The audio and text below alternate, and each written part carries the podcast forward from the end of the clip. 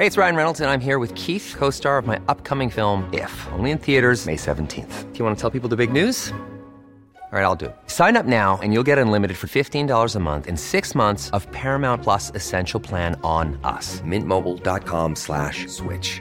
Upfront payment of forty-five dollars equivalent to fifteen dollars per month. Unlimited over forty gigabytes per month. Face lower speeds. Videos at four eighty p. Active Mint customers by five thirty-one twenty-four get six months of Paramount Plus Essential Plan. Auto renews after six months. Offer ends May thirty-first, twenty twenty-four. Separate Paramount Plus registration required. Terms and conditions apply if rated P G. The following five people vanished into thin air. But will the strange letters attached to the case received after they went missing be the vital clue investigators need to solve these mysteries? This episode on Mysteriously Listed.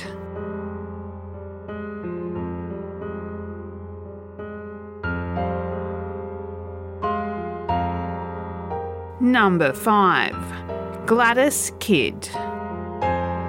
seventy-one-year-old Gladys Kidd was a beloved grandmother who had recently sold her farm in Rowan County, Kentucky. In early August nineteen ninety, she went into the People's First Bank to cash a cheque of fifty-six thousand dollars, which was the proceeds of the sale of the farm. The cashier tried to give her the money as a cheque, but Gladys insisted that she take the money in cash. The last time she was seen was August sixth, nineteen ninety. Police searched her home for clues as to her whereabouts, but the only things missing were her clothes and a filing cabinet. Her car would later be found in town with the keys locked inside. Seventeen days after she was last seen, a letter was received by family members. The letter was postmarked Lexington, Kentucky, and was supposedly written by Gladys. The letter instructed her family not to look for her, and that she would be just forced to run away again if they found her and forced her to come home. And while this letter does suggest that Gladys left on her own volition, it cannot be ruled out that she did not write the letter willingly, and that is what her family believes, that she was a victim of foul play.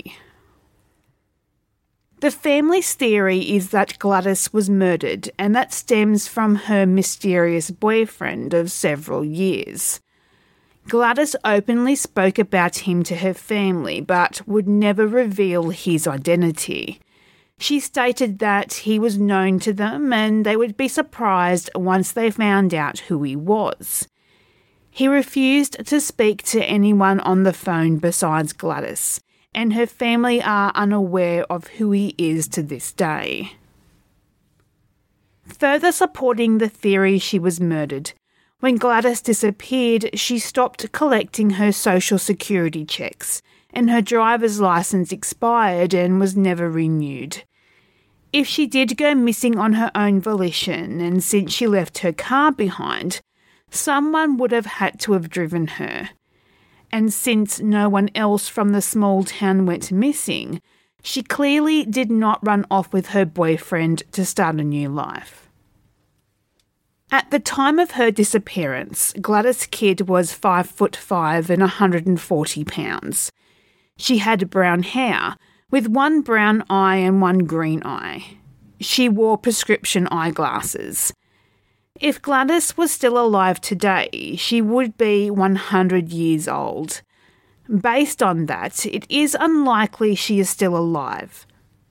And since her family believes she met with foul play, they are still desperately searching for answers, so they may bring her killer to justice.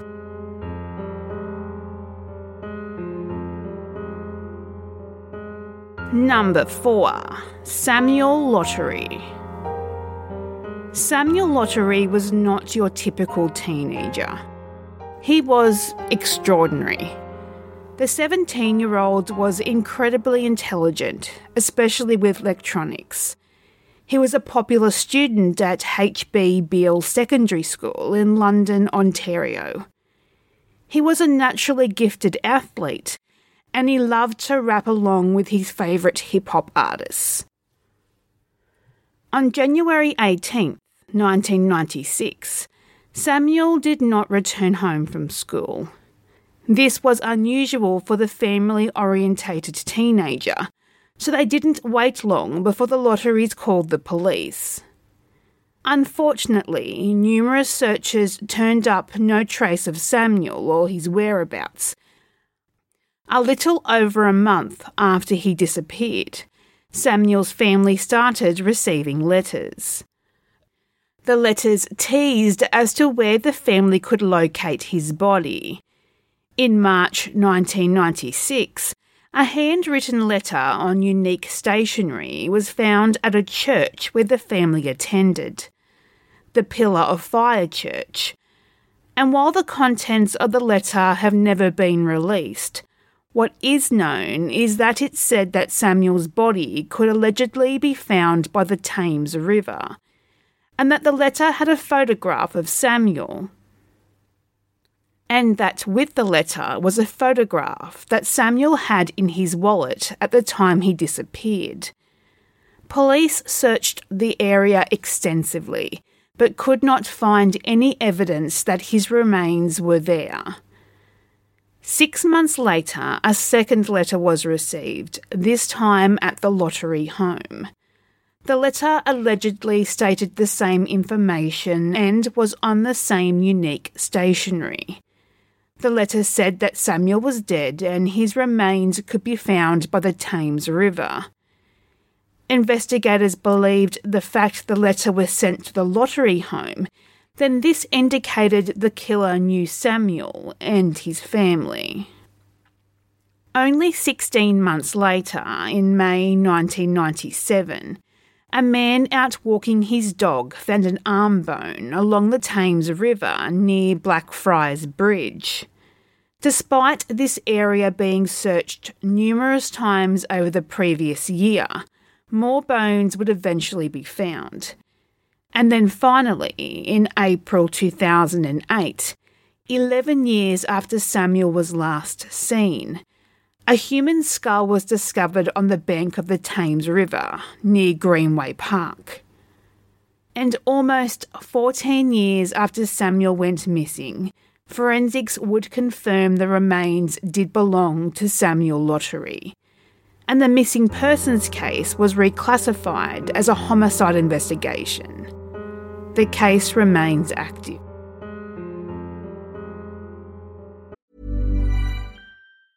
Hiring for your small business? If you're not looking for professionals on LinkedIn, you're looking in the wrong place. That's like looking for your car keys in a fish tank.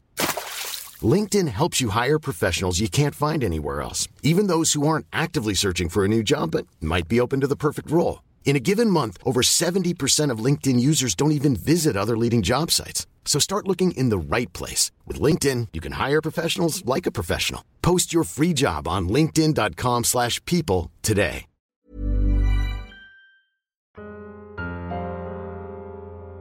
Number three, Tom Roche. Tom Roche was a man who seemingly had everything going for him. The thirty-seven-year-old had secured a high-level management position with a company that plated aircraft parts. He had a long-term girlfriend, Barbara, who he was madly in love with. And he had his Harley-Davidson, which was his most prized possession. And despite his love of motorcycles and biker bars and strip clubs, he didn't have a criminal record and he didn't use drugs. He was focused on his work and his family and his girlfriend. On September thirteenth, nineteen ninety-one, Tom drove Barbara to work and they made plans to meet at midday for lunch. He excitedly spoke about his plans to install a new battery in his Harley later that morning.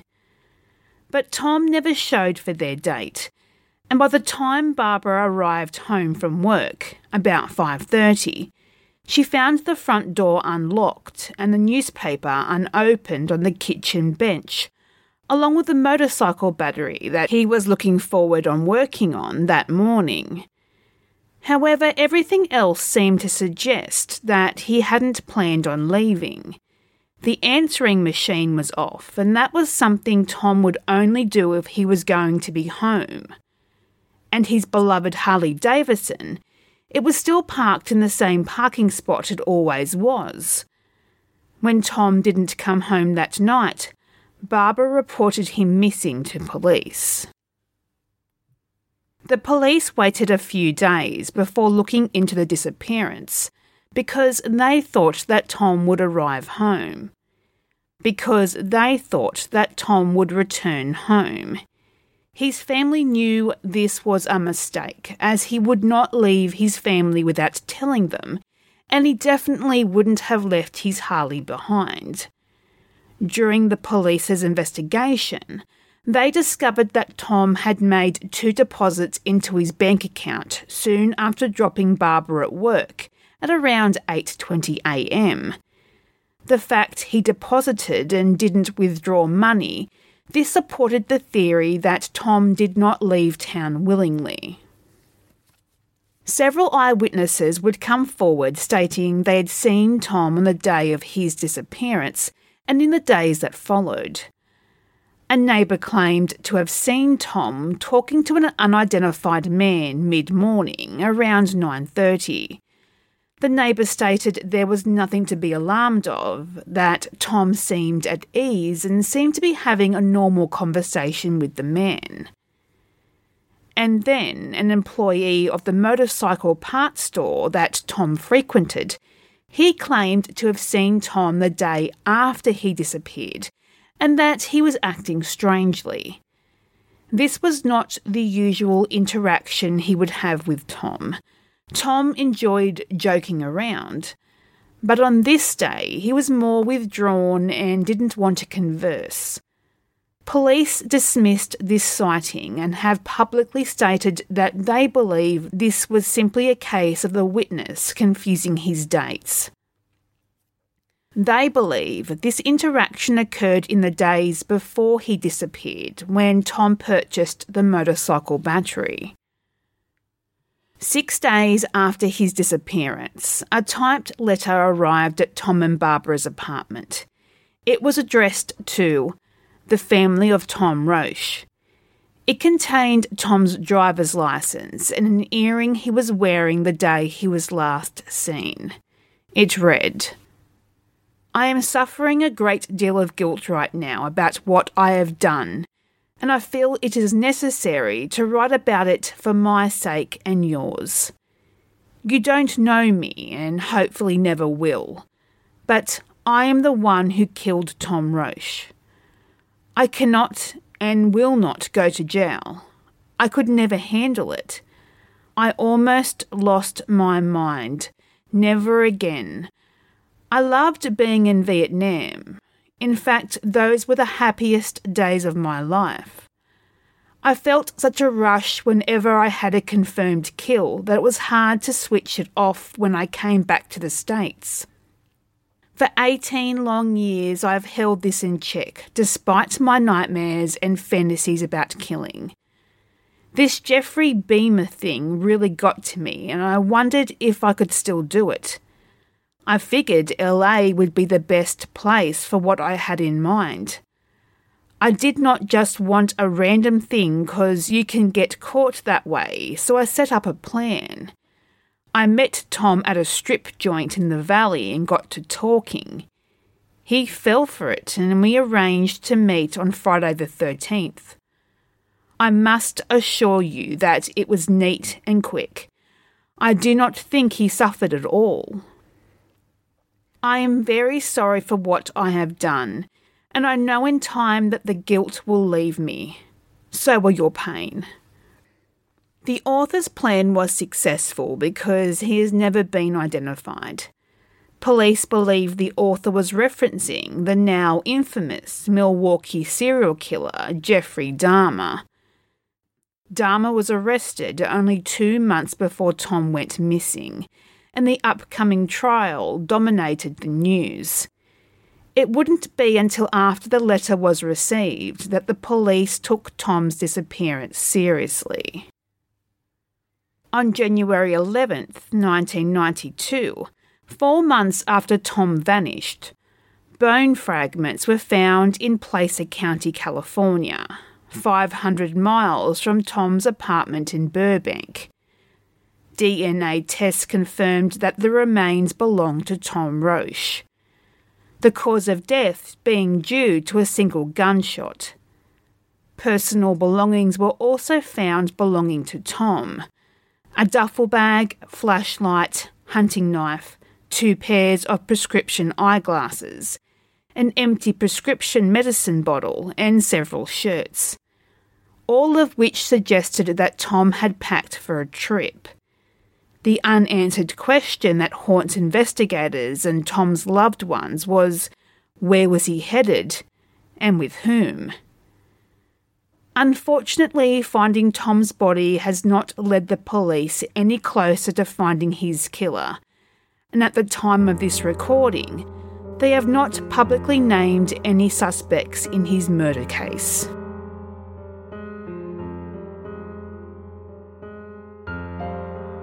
Number two. Gaelic Rainwalker. twelve-year-old Gaelic Rainwalker had a difficult start to life. He was known as a child of the system, living in six different foster homes after being placed into the system as a baby when he was born addicted to crack cocaine. During early childhood, he developed behavioural problems. He would have violent temper tantrums, which could last for up to an hour, and he would often frighten other children. At the age of seven, he would attack another foster child, and this contributed to the lack of stability and going from foster home to foster home. According to his adoptive family, Gaelic was also suicidal and homicidal in the period before he disappeared, and despite their claims of the contrary, it has been claimed he was not taking any drugs to help him manage his condition, and he wasn't receiving psychotherapy. At the time of his disappearance, Gaelic was in the care of Stephen Kerr and Jocelyn MacDonald, and they had legally adopted Gaelic. He had lived with this family for five years in two thousand seven in Greenwich Village, New York, alongside the family's three biological sons and an adoptive daughter. The family had what could only be called an unconventional lifestyle. They had no running water, no indoor bathrooms, and they only allowed electricity usage for a few hours a day. They all slept in the same room. The family would cite environmental conservation as the reasoning behind their lifestyle choices. The children were also homeschooled. October twenty-third, two thousand seven, Kerr called a crisis hotline and stated he wanted to reverse the adoption. He claimed Gaelic was out of control and he had threatened a small child in the homeschool group they were in. The crisis worker told Kerr that a reverse adoption was not possible and instead offered respite care with a family he had previously stayed with, Eileen and Tom Pearson. November first, two thousand seven, Gaelic returned home to Kerr MacDonald from his parental grandparents' home. The family went to dinner together and then arrived back home around eight p.m. and Gaelic went to bed. Kerr woke around seven thirty the following morning to find his bed stuffed with clothes and pillows to make it look like he was in there, but obviously wasn't. A note allegedly written by Gaelic was found on the kitchen table. Dear everyone, I am sorry for everything. I won't be a bother anymore. Goodbye, Gaelic. Kerr would allegedly not report Gaelic missing for an hour and a half, and when police arrived, he told them that most of Gaelic's belongings were missing. But when police searched the house, they found these belongings in the garage: a duffel bag filled with his clothes and a stuffed animal. Police would take this disappearance seriously and extensively searched the rural area, but could not find Gaelic or any evidence of his whereabouts. As Gaelic spent the days before his disappearance with the family, the Pearsons were interviewed about Gaelic's behaviour leading up to him going missing. They stated they didn't believe Gaelic planned to run away, and this was not a goodbye note. They stated that Kerr assigned Gaelic homework to write such a letter to apologise for his recent behaviour. In January two thousand eight, Kerr was named a person of interest due to the inconsistencies in his story. Police obtained video surveillance footage of Kerr driving his van in Greenwich after midnight on the night Gaelic disappeared. In his official statement to police, however, he claimed that was when he was asleep. Phone records also indicated that Kerr was out that night. Later that same month, a letter was received at the Kerr MacDonald home. It read, "Gaelic still alive, needed a foot soldier for this war on drugs. Picked him up Route forty Post thirty. He's okay, no fake. He says asks his mother and papa, who are the Macaroni family? My cat named Diamond. Why does Franti yell fire? Don't try to look. We are not there." Now, Gaelic did own a cat named Diamond, and there are apparently more references in the letter that have not been released to the public. The police appealed for the author to come forward, but they never did. The family computer was detained to see if the note was written on their computer, but it seems nothing came from the search. Gaelic's maternal grandmother, Barbara Reilly, was later arrested for breaking into the home of MacDonald. After her arrest, the police searched the home again themselves and seized a yellow fleece jacket that Gaelic was allegedly wearing when he was last seen. Barbara would also claim that Kerr had an anger management problem and would often kick MacDonald and herself out of the home. She would also claim that earlier in two thousand seven, she saw Kerr physically attack Gaelic.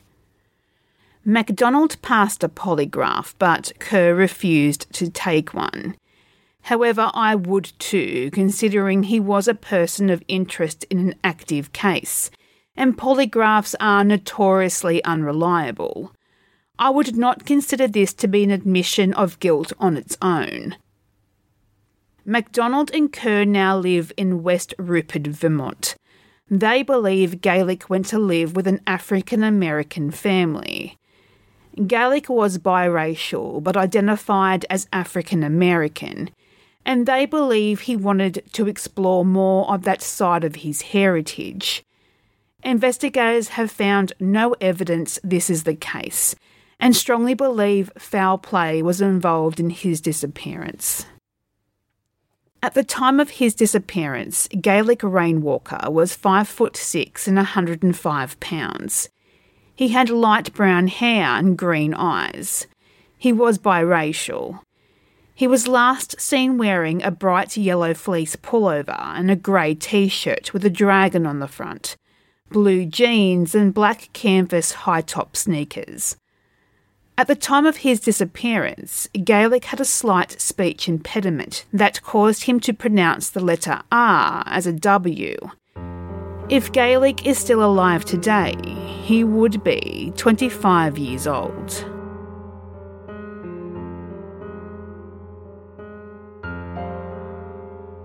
Number one. Josephine Despard. In nineteen eighty-four, twenty-six-year-old Josephine Despard was going through a transitional time of her life. She had recently separated from her husband and had moved to Olean, New York, to live with her mother, who she was extremely close to.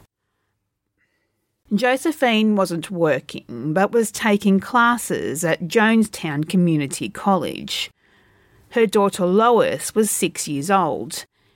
Josephine's sister Eileen was caring for her in Ohio while she got settled in New York. Eileen would officially adopt Lois after Josephine's disappearance. Around five p.m. on February seventh, nineteen eighty-four, two accounts have been reported in contemporary news articles. Either Josephine left her mother's house to meet a male acquaintance headed to the Frankenville area to exchange stereo equipment. The other account is Josephine and her male acquaintance left her mother's house together. Regardless, this was her last known movements. This male acquaintance was a classmate of Josephine's. He would later tell investigators their plans changed on the way to their final destination. Instead, they went for coffee, and around six p.m. she saw some other friends and left with them. This was the last time he allegedly saw her. The male acquaintance did nothing to squash the police's suspicions of him either. Right after Josephine's disappearance, he reportedly tried to flee the country, but was stopped at the Canadian border and charged with a parole violation and possession of marijuana. He was then sent back to the United States. The male acquaintance remained a person of interest until his suicide in October of nineteen eighty-four. There have been reports eyewitnesses saw Josephine later on the evening she disappeared, at the Perkins restaurant in Olean with a group of unidentified men. Perkins did not have security cameras in nineteen eighty-four, and therefore this sighting could not be confirmed. Another sighting placed Josephine with the same group of men leaving the disco club in Olean. Josephine's case had very few leads to follow, and the case went cold. This all changed on February seventh, two thousand eighteen, the thirty-fourth anniversary of her disappearance. An anonymous letter arrived at the Olean Police Department. The contents of the letter have never been released out of concerns it would jeopardise an ongoing investigation. But it allegedly mentioned information known to the police that was never released to the public. But it also does suggest that three individuals may be involved in Josephine's disappearance.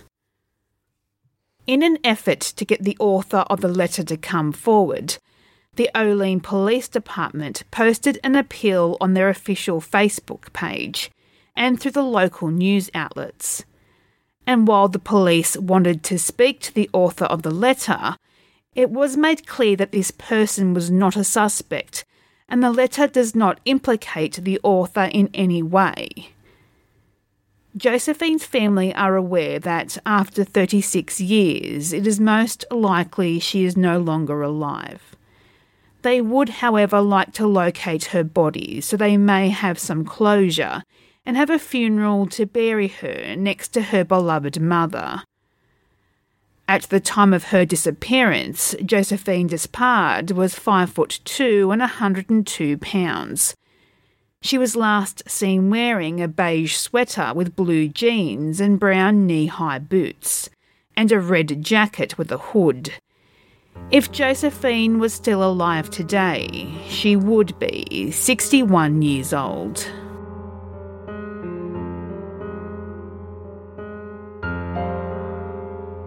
Do you have something you would like to see mysteriously listed? Do you have a particular theme that interests you? Message us on Facebook at Mysteriously Listed and on Twitter at Mysterious List. If you like what you have heard today, we would love for you to share this episode on your social media of choice. And if you are listening on Apple Podcasts, We would appreciate it if you could leave a positive review and subscribe so you don't miss an episode. Research, additional writing and hosting is by me, Ali. Music is by Mayu.